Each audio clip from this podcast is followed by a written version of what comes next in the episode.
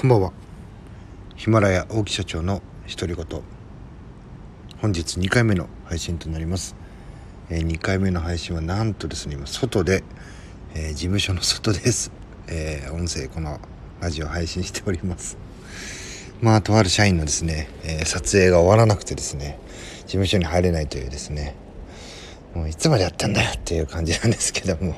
まあねちょっと話をしていきたいと思います。えーと、マイペースマイペースについて話をしていきたいと思います、えー、これ私の持論ですけども、えー、マイペースはですねもう大切にしなければいけないと思っています。ただしですねそのマイペースが人に迷惑をかけるようなマイペース例えば誰かと待ち合わせをしているとか何か、えー、特に仕事とかですよね。それがね自分のこうマイペースによって相手を怒らせてしまうとか相手に迷惑をかけてしまうとか、えー、マイペースでもですね、まあ、結婚生活とかあとはあのね、えー、恋人とのっていう時間もそうですしあとは特に子供ですね。もうねその自分のマイペース相手はどうこう抜きにしたマイペースに慣れてしまいますと、えー、私もね家庭を一回壊してますがあつくづくね、えー、思ってったこと反省したことというのはやっぱしねこう自分の思う通りに、えー、いかないことの方が多いですね。まあ8割方そうでしょうか。で本当に空いた時間で、えー、自分の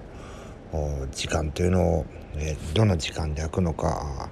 またね、えそれまでに、え何をしておくべきなのかとかっていうのを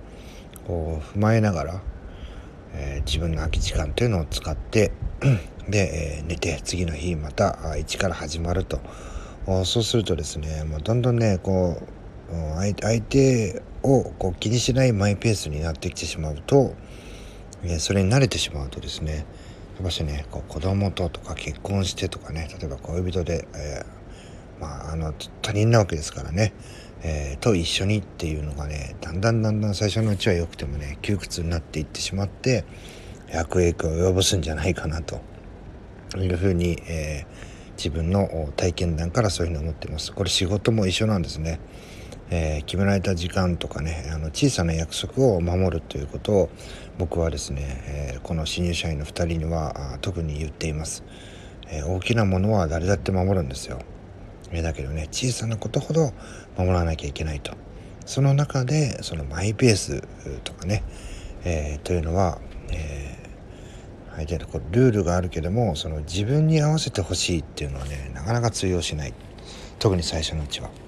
なので、えー、マイペースっていうのは大事なんですけども相手に迷惑のかけない